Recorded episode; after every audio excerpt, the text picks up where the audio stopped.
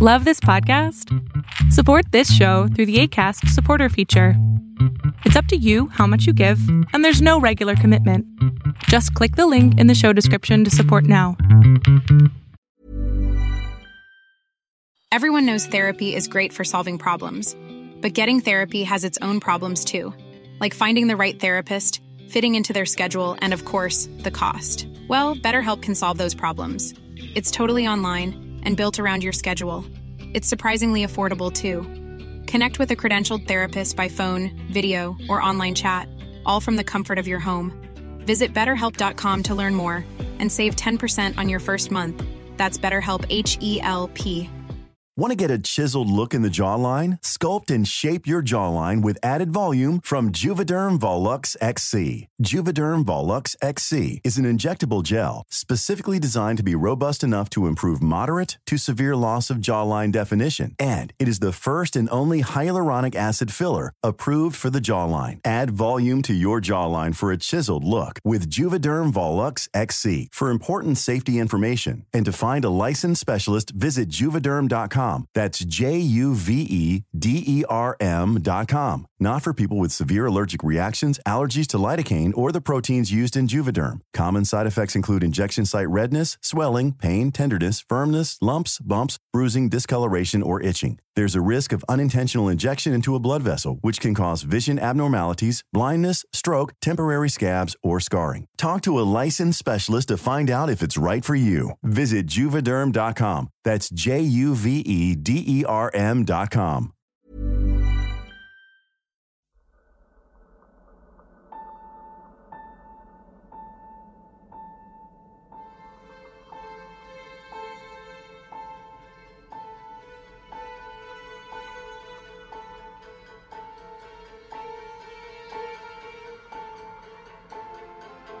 From the blackest corners of your mind, they call, pulling you deep into shadow, twisting your senses, keeping you from sleep.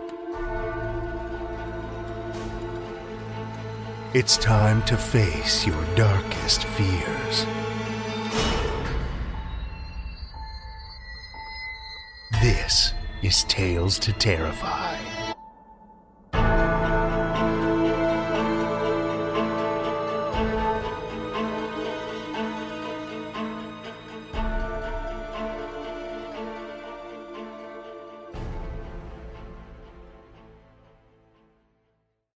Good evening, children of the night, and welcome. Summer is officially upon us, and with it, good news. Tales to Terrify is once again in the running this year for the People's Choice Podcast Awards. As you might be able to figure out from the name, whether or not we make it to the finals, or Cthulhu forbid, even win, depends entirely on you children of the night. Starting July 1st, you can visit podcastawards.com to cast your vote. And we'd be incredibly grateful if you cast a ballot for us. Last year we made it to the finals for fiction, but came in shy of a win. We would love it if you'd help us rectify that this year. Again, that's podcastawards.com. It's a simple process, only takes a couple of minutes. Voting opens July 1st. While you're on the voting train, you know where else can always use your help?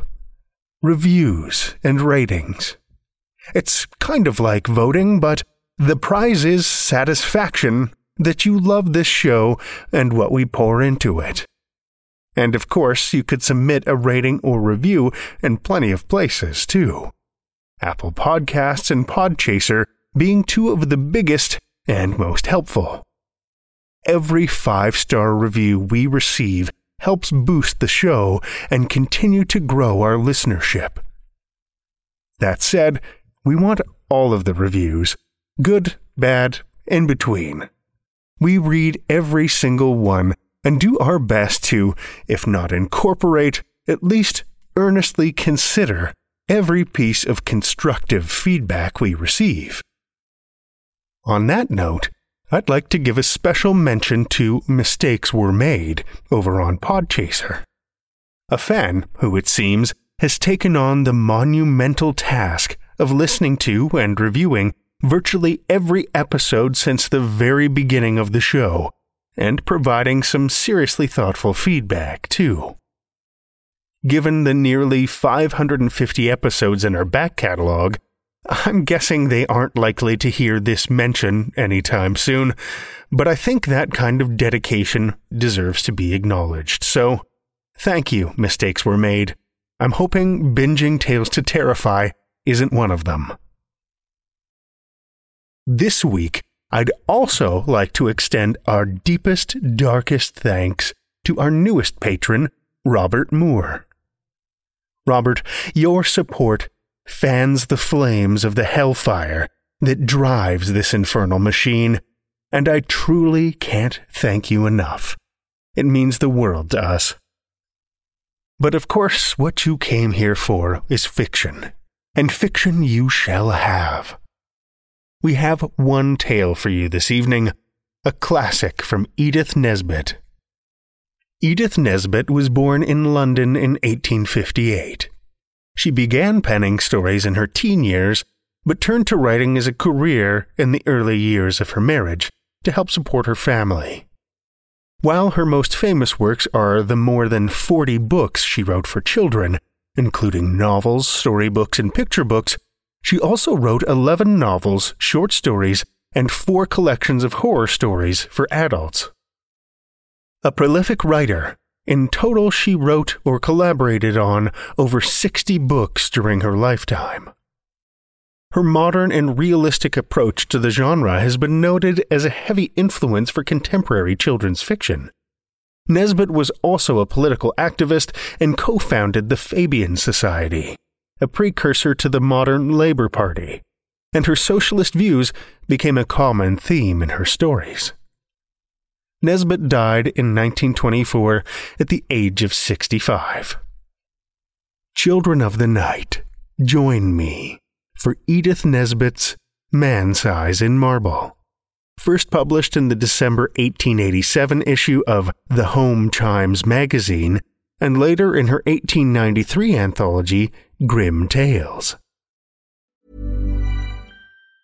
Quality sleep is essential. That's why the Sleep Number Smart Bed is designed for your ever evolving sleep needs. Need a bed that's firmer or softer on either side? Helps you sleep at a comfortable temperature? Sleep Number Smart Beds let you individualize your comfort so you sleep better together. JD Power ranks Sleep Number number 1 in customer satisfaction with mattresses purchased in-store. And now, save 50% on the Sleep Number limited edition Smart Bed for a limited time. For JD Power 2023 award information, visit jdpower.com/awards. Only at a Sleep Number store or sleepnumber.com. Everyone knows therapy is great for solving problems, but getting therapy has its own problems too, like finding the right therapist, fitting into their schedule, and of course, the cost. Well, BetterHelp can solve those problems. It's totally online and built around your schedule. It's surprisingly affordable too. Connect with a credentialed therapist by phone, video, or online chat, all from the comfort of your home. Visit betterhelp.com to learn more and save 10% on your first month. That's BetterHelp H E L P. If you're looking for plump lips that last, you need to know about Juvederm lip fillers. With Juvederm Volbella XC and Juvederm Ultra XC, your lip look, whether it's subtle or bold, can last up to one full year with optimal treatment and no additional maintenance. Find a licensed specialist and see if it's right for you at juvederm.com today. That's J U V E D E R M.com. Add fullness to lips in adults over 21 with Juvederm Volbella XC or Juvederm Ultra XC. Do not use if you have severe allergies or a history of severe allergic reactions, or if you're you're allergic to lidocaine or the proteins used in Juvederm. Tell your doctor if you have a history of scarring or taking medicines that decrease the body's immune response or that can prolong bleeding. Common side effects include injection site redness, swelling, pain, tenderness, firmness, lumps, bumps, bruising, discoloration, or itching. As with all fillers, there's a rare risk of unintentional injection into a blood vessel, which can cause vision abnormalities, blindness, stroke, temporary scabs, or scarring. For full important safety information, visit juvederm.com.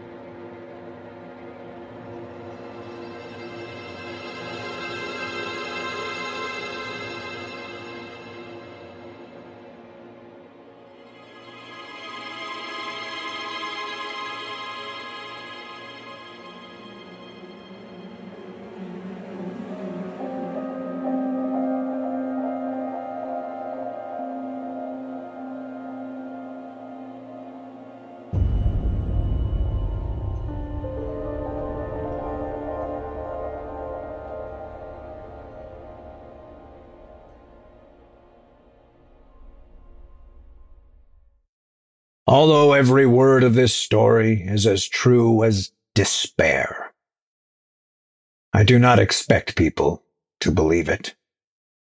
Nowadays, a rational explanation is required before belief is possible. Let me then at once offer the rational explanation, which finds most favor among those who have heard the tale of my life's tragedy.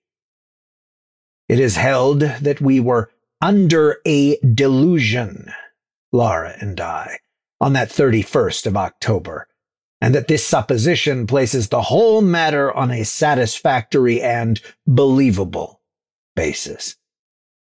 The reader can judge, when he too has heard my story, how far this is an explanation and in what sense it is rational. There were three who took part in this Laura and I and another man. The other man still lives and can speak to the truth of the least credible part of my story. I never in my life knew what it was to have as much money as I required to supply the most ordinary needs. Good colors, books, and cab fares. And when we were married, we knew quite well that we should only be able to live at all by strict punctuality and attention to business. I used to paint in those days, and Laura used to write, and we felt sure we could keep the pot at least simmering. Living in town was out of the question, so we went to look for a cottage in the country, which should be at once sanitary and picturesque. So rarely do these two qualities meet in one cottage that our search was for some time quite fruitless. We tried advertisements, but most of the desirable rural residences which we did look at proved to be lacking in both essentials. And when a cottage chanced to have drains, it always had stucco as well and was shaped like a tea caddy. And if we found a vine or a rose covered porch, corruption invariably lurked within. Our minds got so befogged by the eloquence of house agents and the rival disadvantages of the fever traps and outrages to beauty which we had seen and scorned that I very much doubt whether either of us on our wedding morning knew the difference between a house and a haystack. But when we got away from friends and house agents on our honeymoon, our wits grew clear again, and we knew a pretty cottage when at last we saw one. It was at Brenzett, a little village set on a hill over against the southern marshes. We'd gone there from the seaside village where we were staying to see the church, and two fields from the church we found this cottage. It stood quite by itself, about two miles from the village, it was a long, low building with rooms sticking out in unexpected places. There was a bit of stonework, ivy covered and moss grown, just two old rooms, all that was left of a big house that had once stood there. and round this stonework the house had grown up. Stripped of its roses and jasmine, it would have been hideous. As it stood, it was charming, and after a brief examination, we took it. It was absurdly cheap.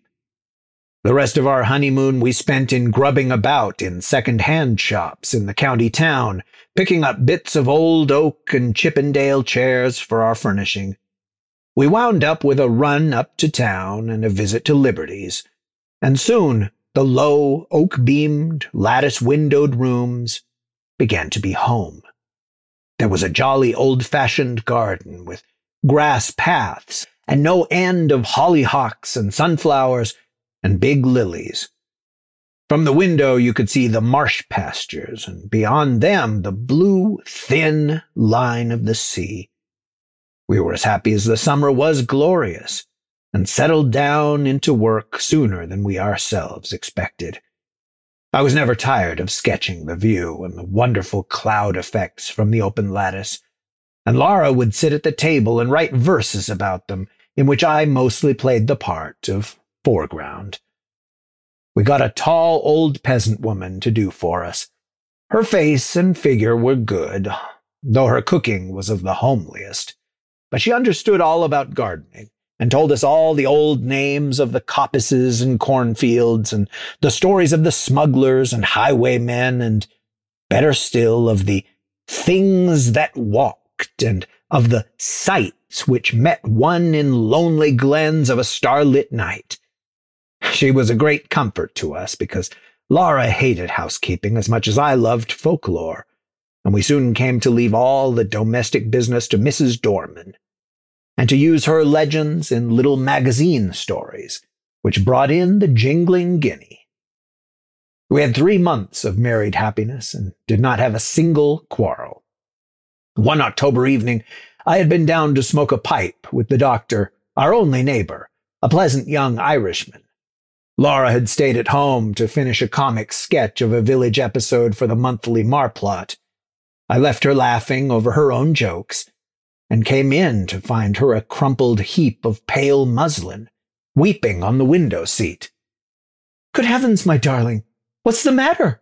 I cried, taking her in my arms. She leaned her little dark head against my shoulder and went on crying. I had never seen her cry before.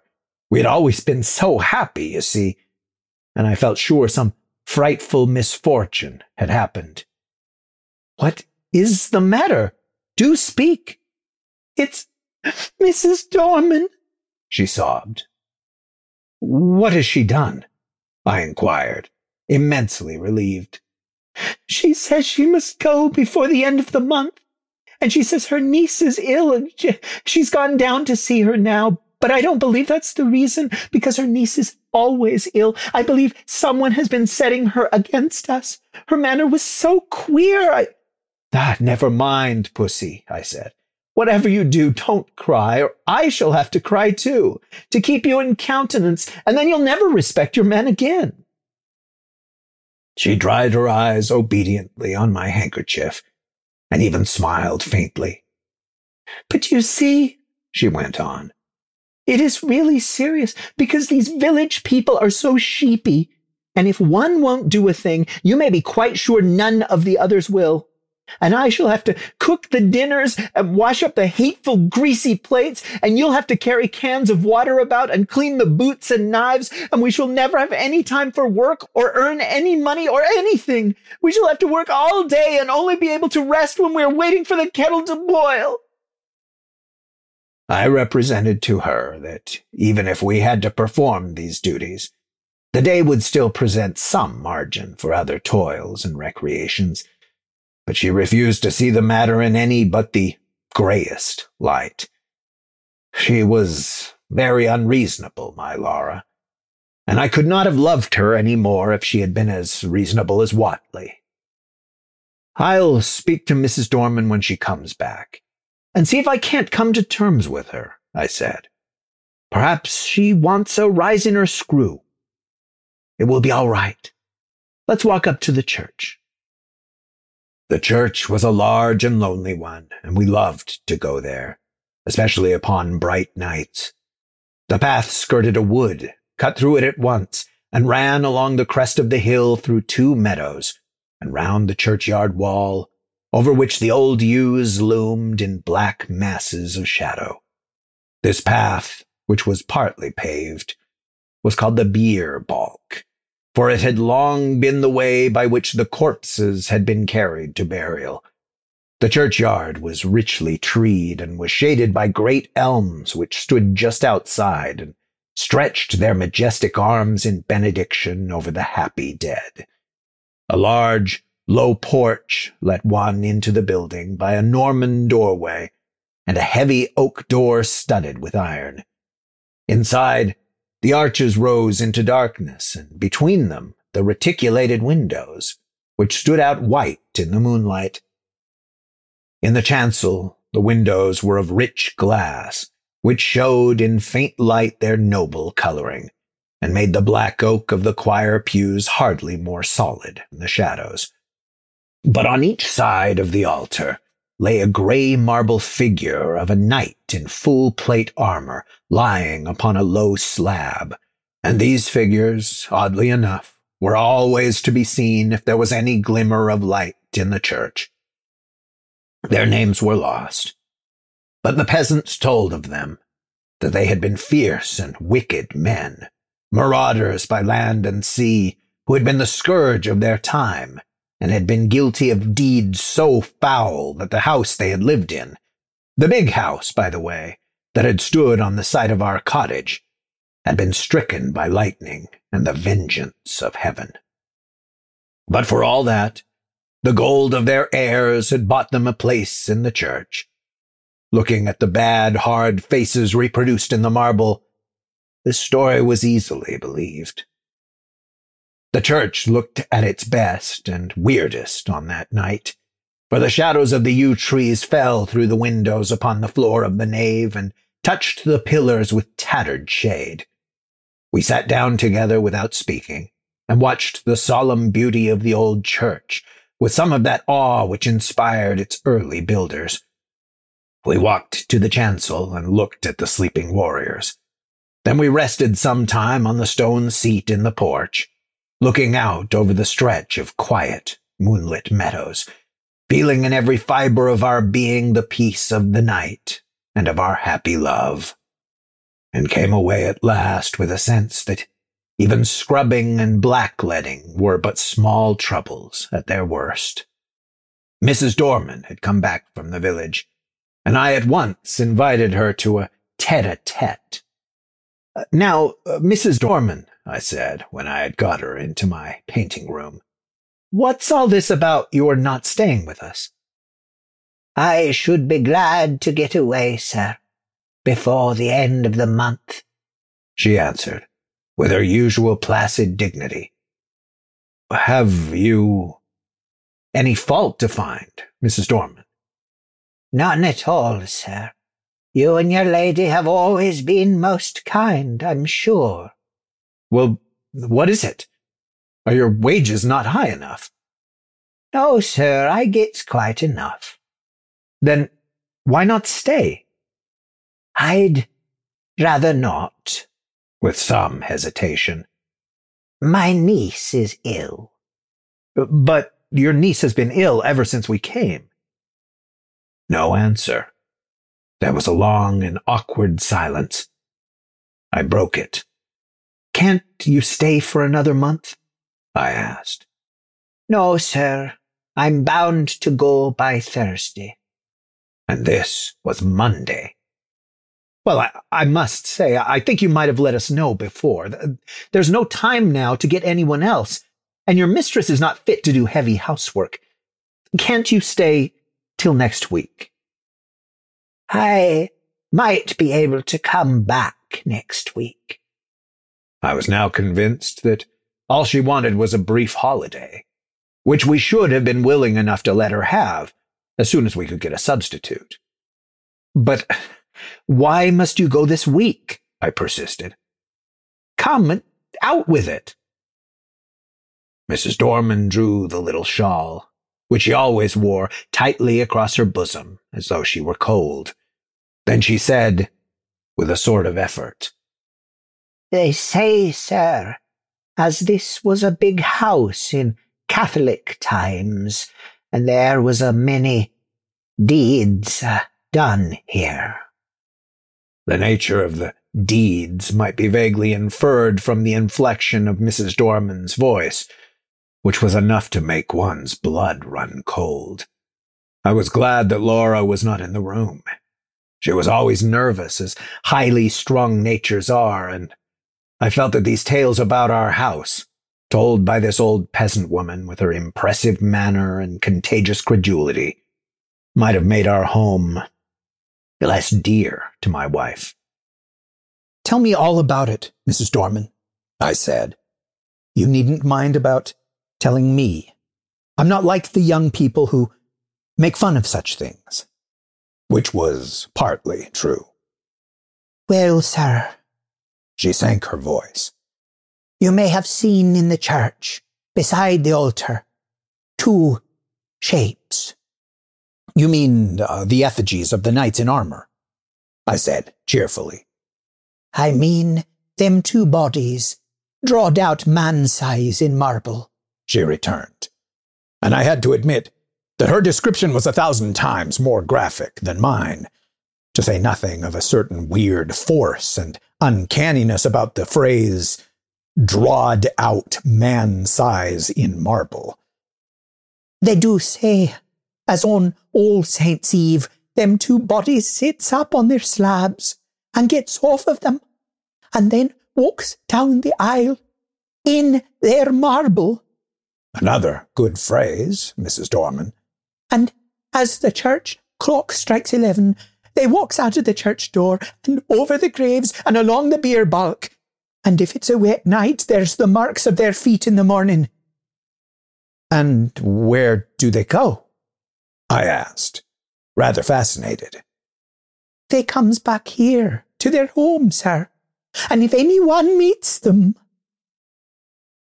Well, what then? I asked.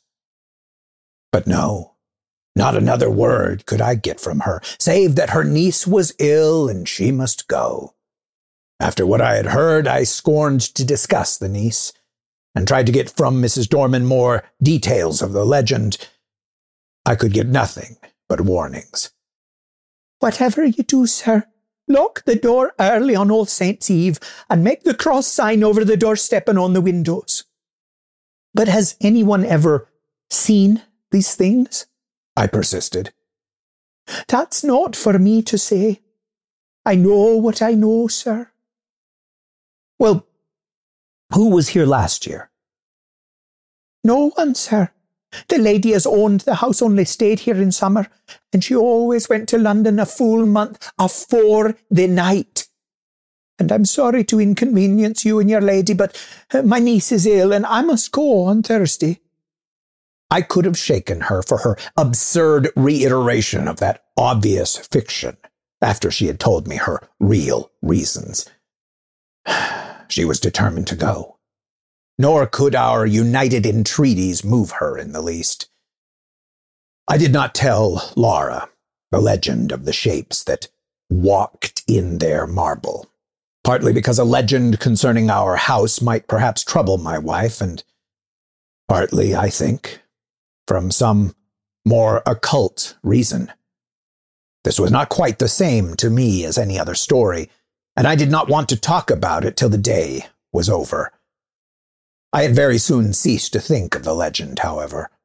I was painting a portrait of Laura against the lattice window, and I could not think of much else. I had got a splendid background of yellow and gray sunset, and was working away with enthusiasm at her face. On Thursday, Mrs. Dorman went.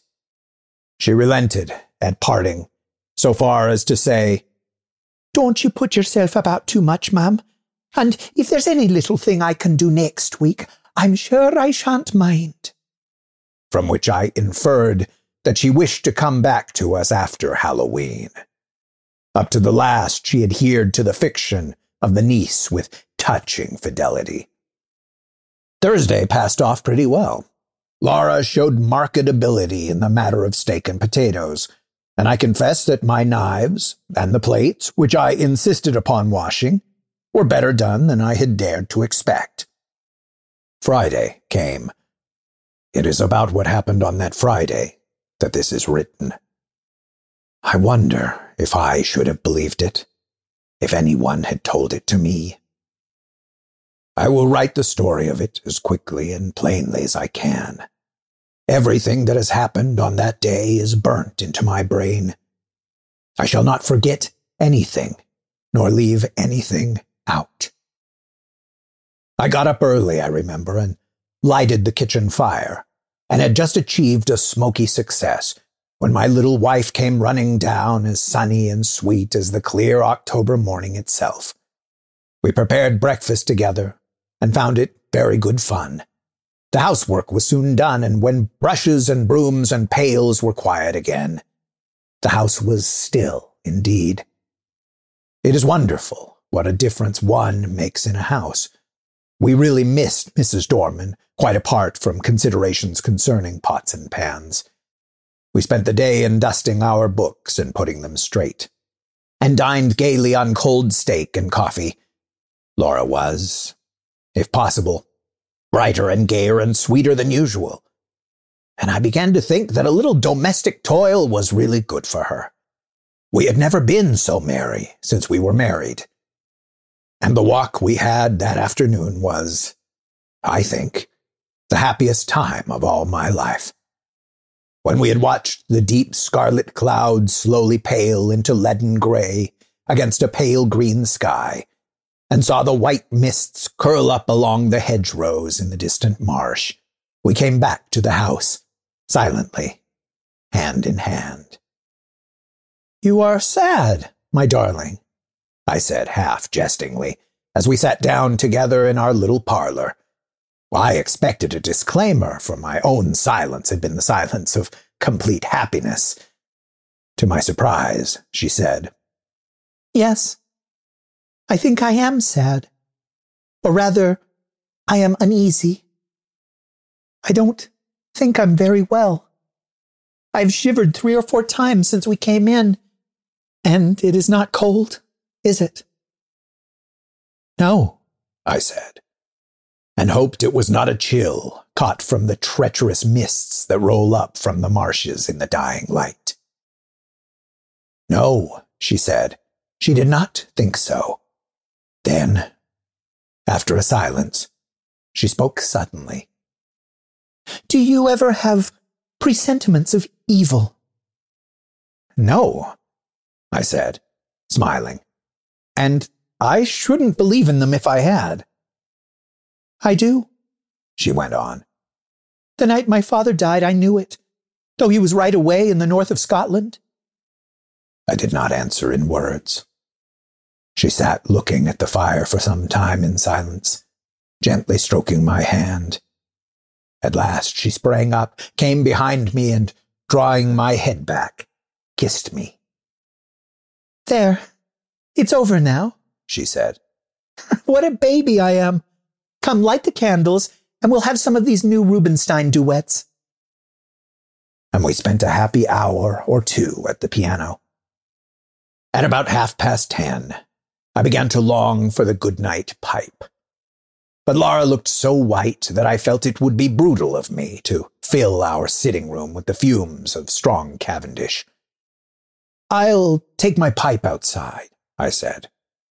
Let me come too. No, sweetheart, not tonight. You're much too tired. I shan't be long. Get to bed, or I shall have an invalid to nurse tomorrow, as well as the boots to clean. I kissed her and was turning to go when she flung her arms round my neck and held me as if she would never let me go again. I stroked her hair. Come, pussy, you're, you're overtired. The housework has been too much for you. She loosened her clasp a little and drew a deep breath. No, we've been very happy today, Jack, haven't we? Don't stay out too long. I won't, my dearie. I strolled out of the front door, leaving it unlatched. Oh, what a night it was! The jagged masses of heavy dark cloud were rolling at intervals from horizon to horizon, and thin white wreaths covered the stars. Through all the rush of the cloud river, the moon swam, breasting the waves and disappearing again in the darkness. When now and again her light reached the woodlands, they seemed to be slowly and noiselessly waving in time to the swing of the clouds above them. There was a strange gray light over all the earth. The fields had that shadowy bloom over them which only comes from the marriage of dew and moonshine, or frost and starlight. I walked up and down, drinking in the beauty of the quiet earth and the changing sky. The night was absolutely silent. Nothing seemed to be abroad. There was no scurrying of rabbits or twitter of the half asleep birds. And though the clouds went sailing across the sky, the wind that drove them never came low enough to rustle the dead leaves in the woodland paths. Across the meadows, I could see the church tower, standing out black and gray against the sky. I walked there, thinking over our three months of happiness, and of my wife, her dear eyes, her loving ways. Oh, my little girl, my own little girl. What a vision came then of a long, glad life for you and me together. I heard a bell beat from the church. Eleven already. I turned to go in, but the night held me. I could not go back into our little warm rooms yet. I would go up to the church. I felt vaguely that it would be good to carry my love and thankfulness to the sanctuary, whither so many loads of sorrow and gladness had been borne by the men and women of the dead years. I looked in at the low window as I went by. Laura was half lying on her chair in front of the fire.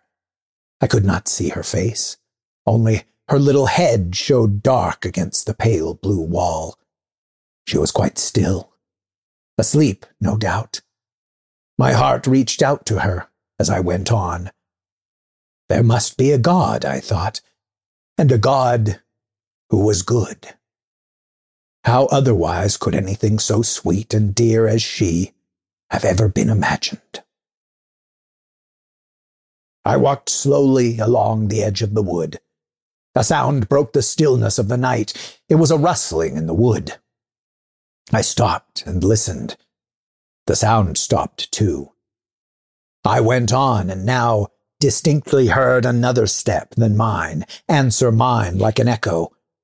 It was a poacher or a wood stealer, most likely, for these were not unknown in our Arcadian neighborhood.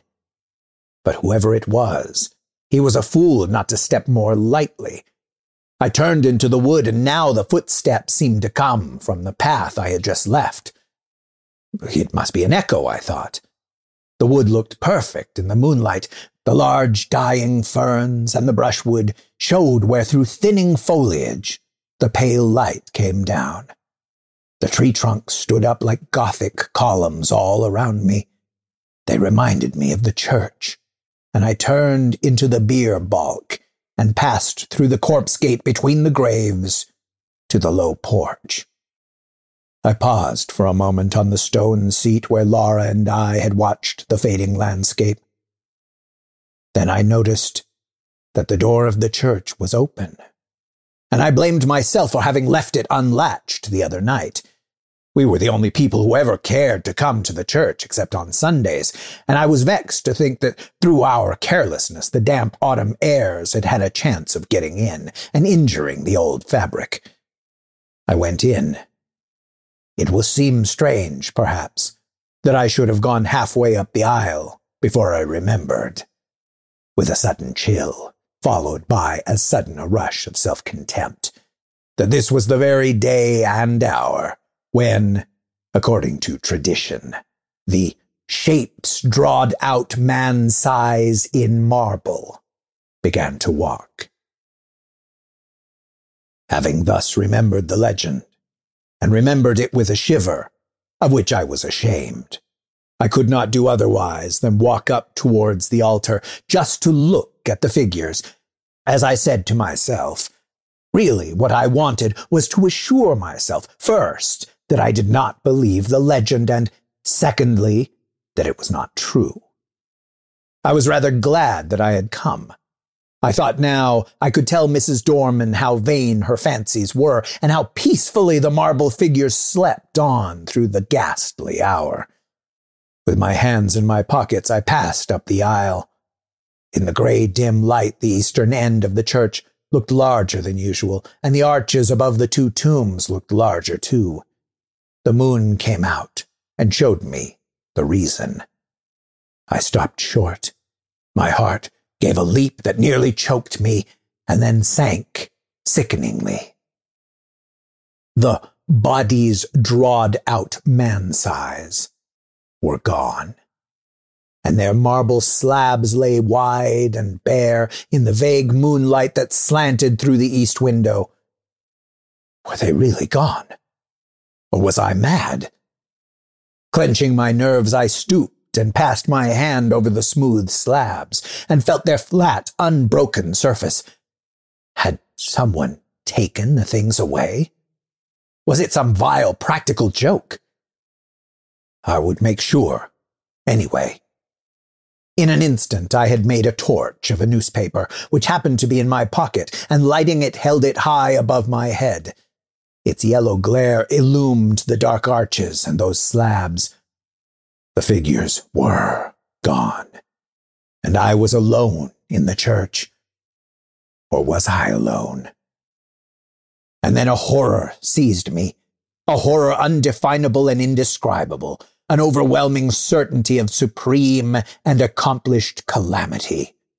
I flung down the torch and tore along the aisle and out through the porch, biting my lips as I ran to keep myself from shrieking aloud. Oh, was I mad? Or what was this that possessed me? I leaped the churchyard wall and took the straight cut across the fields, led by the light from our windows. Just as I got over the first stile, a dark figure seemed to spring out of the ground.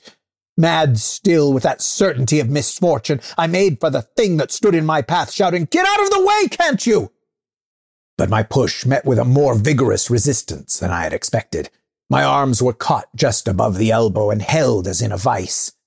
And the raw boned Irish doctor actually shook me. Would ye? he cried, in his own unmistakable accents. Would ye then? Let me go, you fool! I gasped. The marble figures have gone from the church. I, I tell you, they're gone. He broke into a ringing laugh.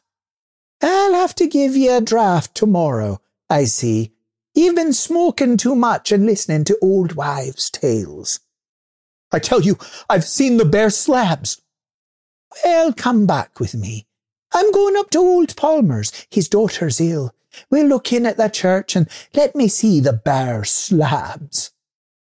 You go if you like, I said, a little less frantic for his laughter. I'm going home to my wife. Rubbish, man, said he. Do you think I'll permit of that? Are ye to go saying all your life that ye've seen solid marbles endowed with vitality, and me to go all me life saying ye were a coward? No, sir, ye shan't do it. The night air, a human voice, and I think also the physical contact with this six feet of solid common sense brought me back a little to my ordinary self, and the word coward was a mental shower bath. Come on, then, I said sullenly. Perhaps you're right. He held my arm tightly. We got over the stile and back to the church. All was still as death. The place smelt very damp and earthy. We walked up the aisle. I am not ashamed to confess that I shut my eyes. I knew the figures would not be there. I heard Kelly strike a match. Here they are, you see. Right enough. Ye've been dreaming or drinking, asking your pardon for the imputation. I opened my eyes. By Kelly's expiring vesta, I saw two shapes lying in their marble on their slabs. I drew a deep breath and caught his hand.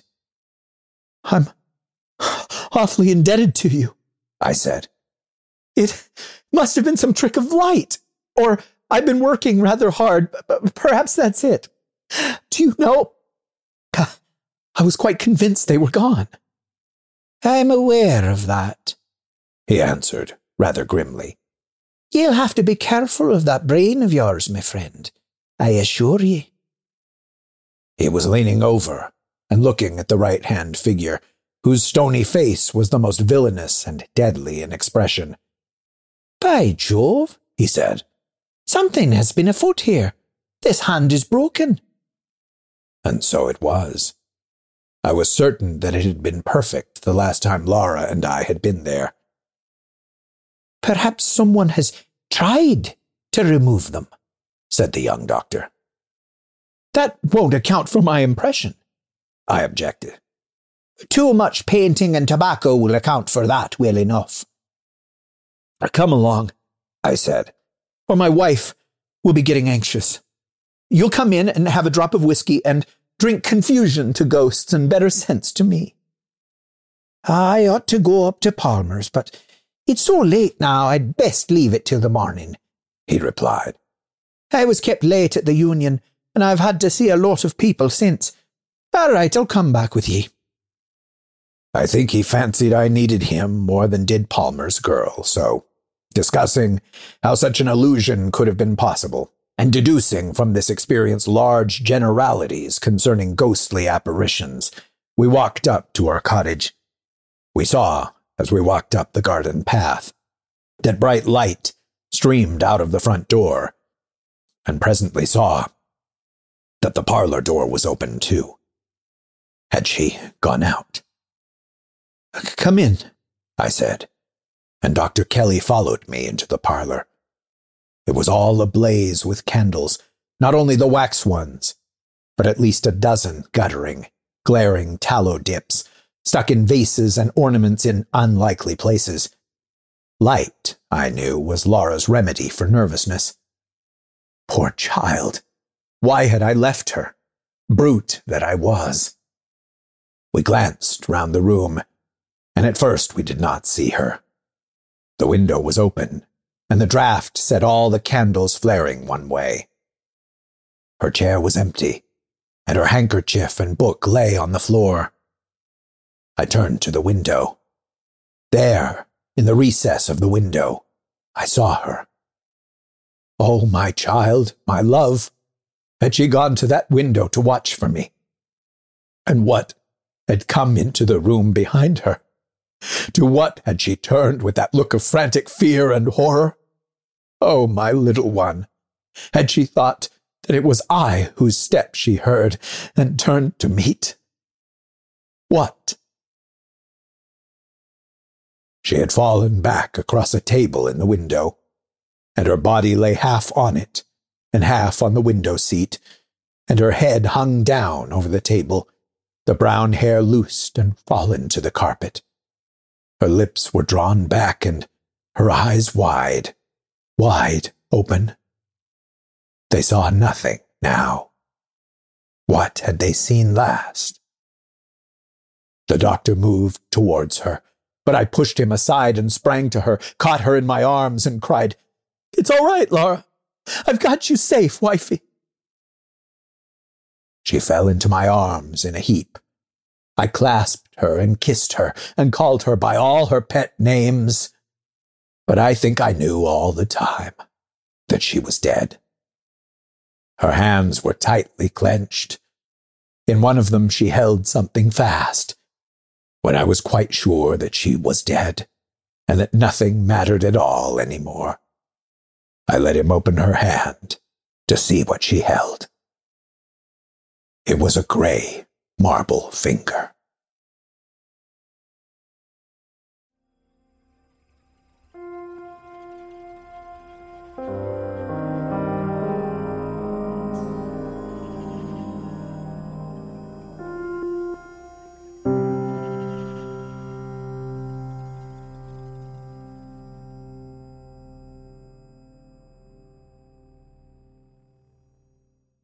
That was Edith Nesbit's Man Size in Marble, as read by Rish Outfield.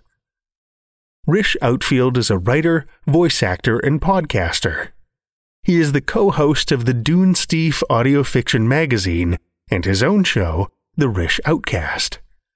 He likes horror, Star Wars, and girls with glasses, and there is no job he cannot be fired from. At least not yet. Thank you, Rish.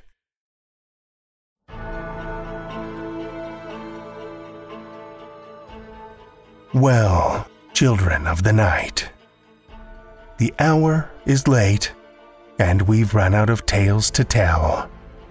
For now. Tales to Terrify is made possible by the tremendous generosity of our supporters on Patreon and PayPal. Incredible fans like Kathy Robinson and Amanda Gottfried, whose generous support helps keep the lights on and flickering ominously. Not a supporter already? Head over to patreon.com slash tales to terrify, where you'll find all kinds of perks like ad-free and extended episodes, bonus content, and one-of-a-kind collectibles and merch packs.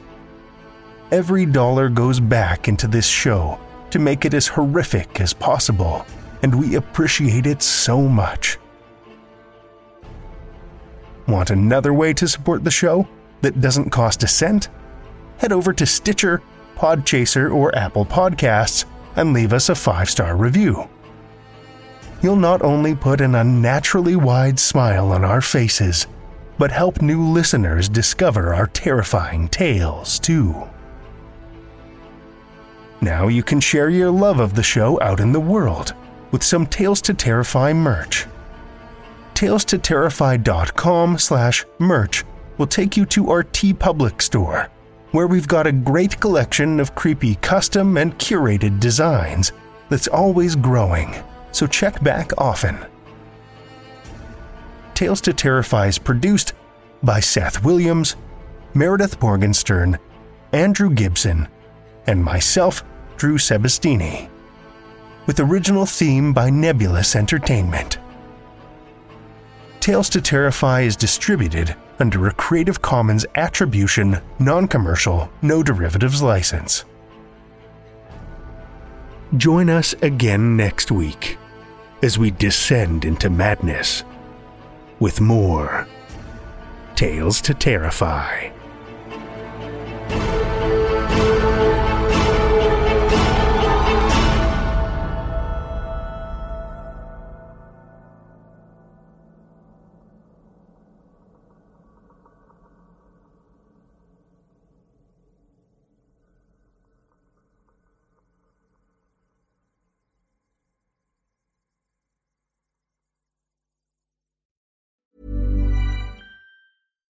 If you're looking for plump lips that last, you need to know about Juvederm lip fillers. With Juvederm Volbella XC and Juvederm Ultra XC, your lip look, whether it's subtle or bold, can last up to one full year with optimal treatment and no additional maintenance. Find a licensed specialist and see if it's right for you at juvederm.com today. That's J U V E D E R M.com. Add fullness to lips in adults over 21 with Juvederm Volbella XC or Juvederm Ultra XC. Do not use if you have severe allergies or a history of severe allergic reactions, or if you're allergic to lidocaine or the proteins used in Juvederm. Tell your doctor if you have a history of scarring or taking medicines that decrease the body's immune response or that can prolong bleeding. Common side effects include injection site redness, swelling, pain, tenderness, firmness, lumps, bumps, bruising, discoloration, or itching. As with all fillers, there's a rare risk of unintentional injection into a blood vessel, which can cause vision abnormalities, blindness, stroke, temporary scabs, or scarring. For full important safety information, visit juvederm.com.